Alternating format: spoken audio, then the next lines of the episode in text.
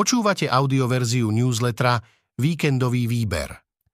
Závislosť od liekov je rovnako ťažká ako od heroínu. Tento text načítal syntetický hlas, z tohto dôvodu môže mať menšie nedostatky. Príjemný víkend. V najhoršom období užívala 50 benzodiazepínov denne. Lieky, ktoré spôsobujú závislosť, jej spočiatku napísala lekárka, neskôr si ich začala zháňať na čiernom trhu. Potom, ako speváčka am Rosie absolvovala liečenie, sa s ňou zhovárala reportérka Sonia Jánošová. Česká umelkyňa veľmi otvorene hovorí o závislosti od liekov, o tom, čo ju k nej priviedlo, aj aký náročný bol liečivý proces. Súčasne sa snaží robiť osvetu o téme, ktorá je zatiaľ v spoločnosti tabu. Pritom počet predpísaných škatuliek lieku Neurol, ktorý sa užíva na riešenie úzkostných stavov, stúpa aj na Slovensku. V Lani bol liek predpísaný 170 tisíc pacientom. Oproti iným návykovým látkam však majú lieky v očiach verejnosti pozitívny imič a mnohým ľuďom nemusí spočiatku dôjsť, aké riziko predstavujú. Aj o nich píše Sonia Jánošová. Dlho sa o nej hovorilo, dlho sa na ňu čakalo. O to väčšie očakávania nová Perimbaba vyvolávala. Zvlášť, keď ide o posledný film jedného z najvýraznejších slovenských režisérov. Aký je? Zhodnotil reportér Daniel Bernát. A Kristýna Kúdelová sa zhovárala s hercom René Štúrom, ktorý v novej Perinbabe tiež účinkuje. V rozhovore však hovorí aj o tom, prečo je dôležité udržiavať národné tradície. Do kín prišiel tento týždeň aj film Emília o prvej dáme slovenského herectva Emílii Vášáriovej, píše o ňom Sonia Jánošová. A kolega Michal Dudoň prináša profil speváčky Taylor Swift, ktorú vyhlásili za osobnosť roka magazínu Time. V doterajšom zozname je skôr výnimkou. Väčšinou boli totiž takto titulovaní muži, často štátnici či podnikateľskí magnáti. Ako však konštatoval magazín, v rozdelenom svete, kde zlyháva príliš veľa inštitúcií, dokáže mať SWIFT pozitívny vplyv na veľké množstvo ľudí. Bola závislá od liekov. Aby som fungovala, užívala som 50 tabletiek denne.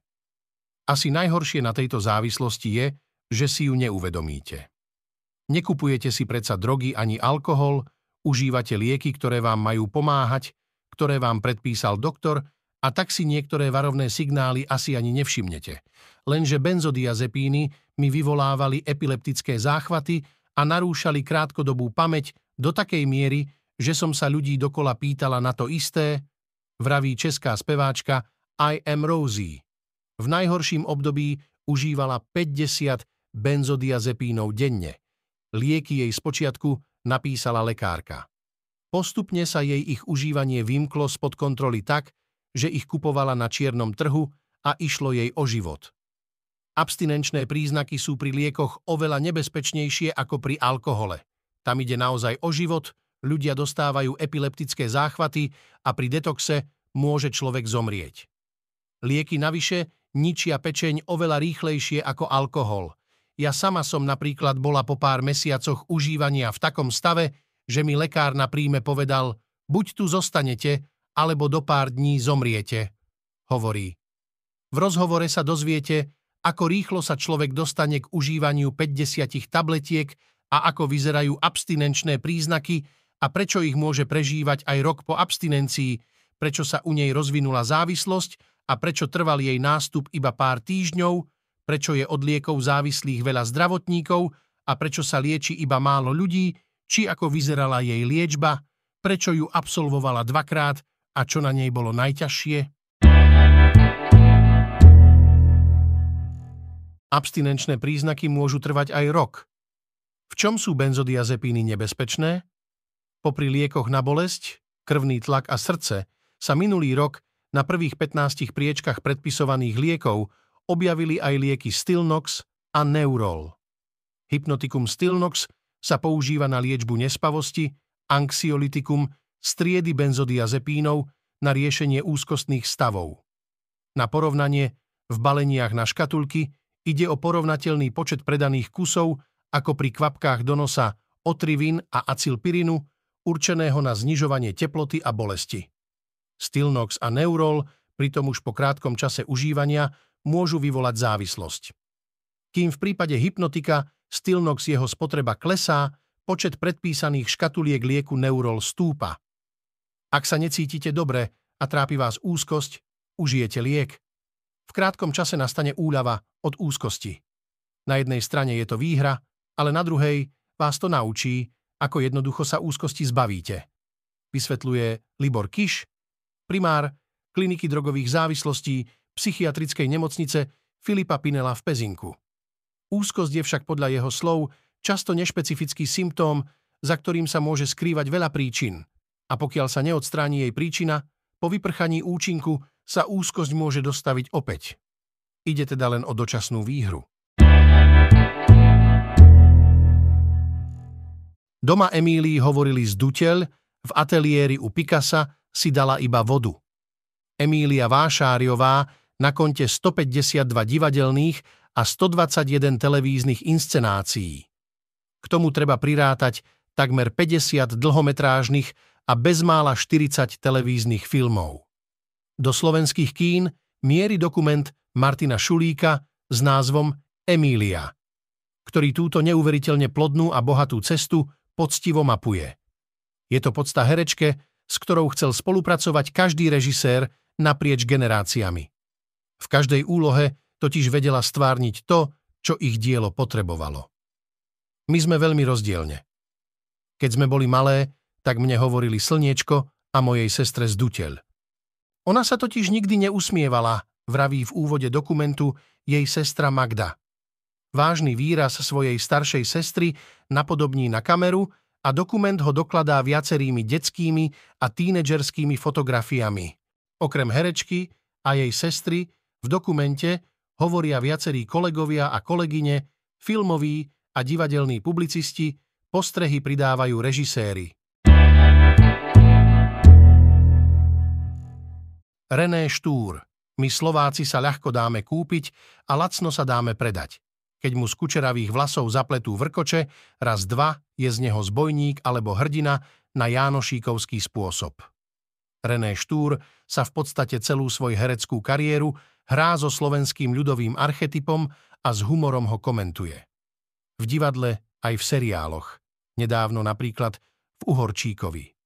V skutočnosti však nepatrí k tým, čo potrebujú vidieť slovenský národ v negatívnom svetle.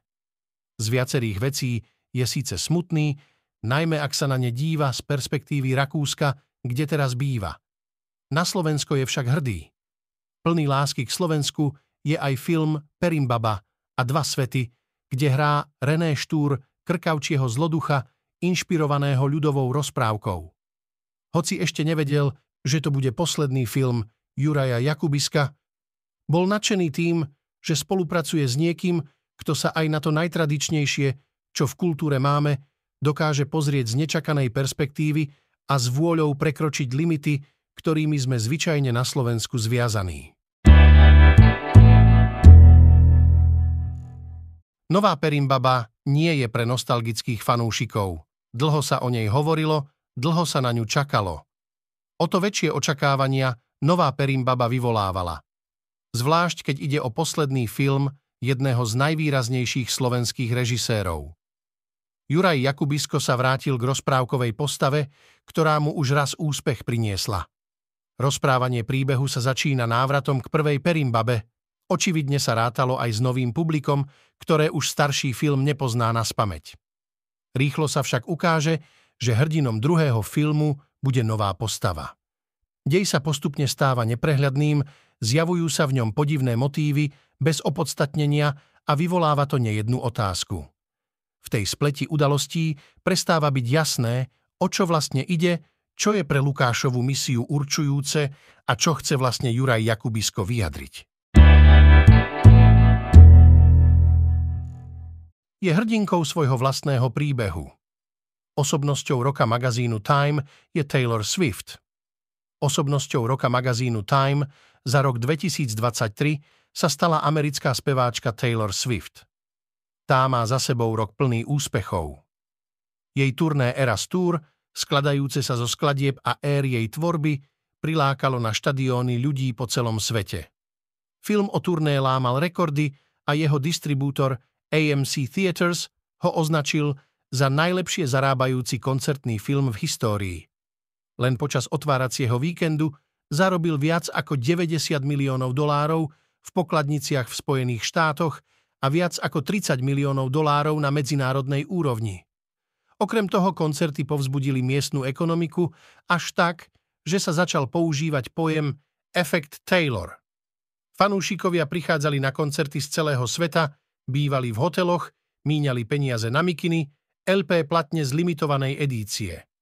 Priemerný účastník turné údajne minul takmer 1300 dolárov. Swift vníma výdavky a úsilie, ktoré vynaložili fanúšikovia, ako niečo, čo im musí splatiť. Museli naozaj tvrdo pracovať, aby získali lístky, povedala pre Time. Chcela som preto odohrať show, ktorá bude dlhšia, ako mohli očakávať. Bol v tajnej sieti lekárov pre prominentov. Pacienti nevedeli, že si uňho vypýtali smrť. Paolo Macchiarini neuznáva pápeža Františka. Proti jeho osobe nič nemá, no neuznával dôležitosť, aká sa pripisuje jeho funkcii. Je presvedčený, že on je viac. Nado mnou je už len Boh, hovoril svojim kolegom s plnou vážnosťou. A oni sa nesmiali. Diváci minisérie s názvom Krivák so skalpelom si však budú môcť urobiť iný obraz. Pri operáciách postupoval chladnokrvne a pred verejnosťou vždy vystupoval dostatočne sebavedomo na to, aby verili, že presne vie, čo robí, no vždy pritom robil jednu a tú istú nepochopiteľnú chybu a ňou bolo, že mimoriadne rád chodil do televízie a prijímal ponuky na to, že o ňom nakrútia dokument alebo reportáž. Cítil sa pritom tak bezpečne, že dovolil štábu, aby mal svoju techniku zapnutú aj počas prestávok. Vďaka tomu si filmári a reportéri mohli nakrútiť situácie, keď sa príliš nekontroloval. Vtedy si možno nikto nevšimol, že aj tieto zábery sú dôležité. Dnes, keď je známy kontext jeho práce a bublina nadšenia okolo neho praskla, poskytli režisérovi Benovi Stílovi materiál so vzácnou výpovednou hodnotou.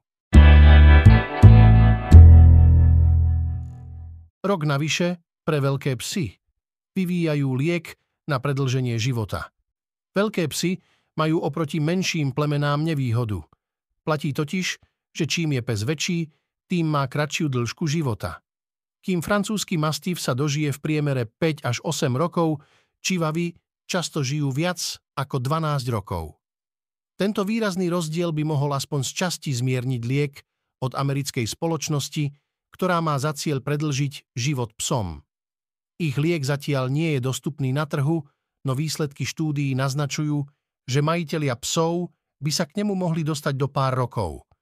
Nebude však určený pre všetky plemená. Poznámka pre poslucháčov. Všetky odporúčané texty nájdete v popise tohto audia alebo v článku. Počúvali ste audioverziu víkendového výberu denníka SME.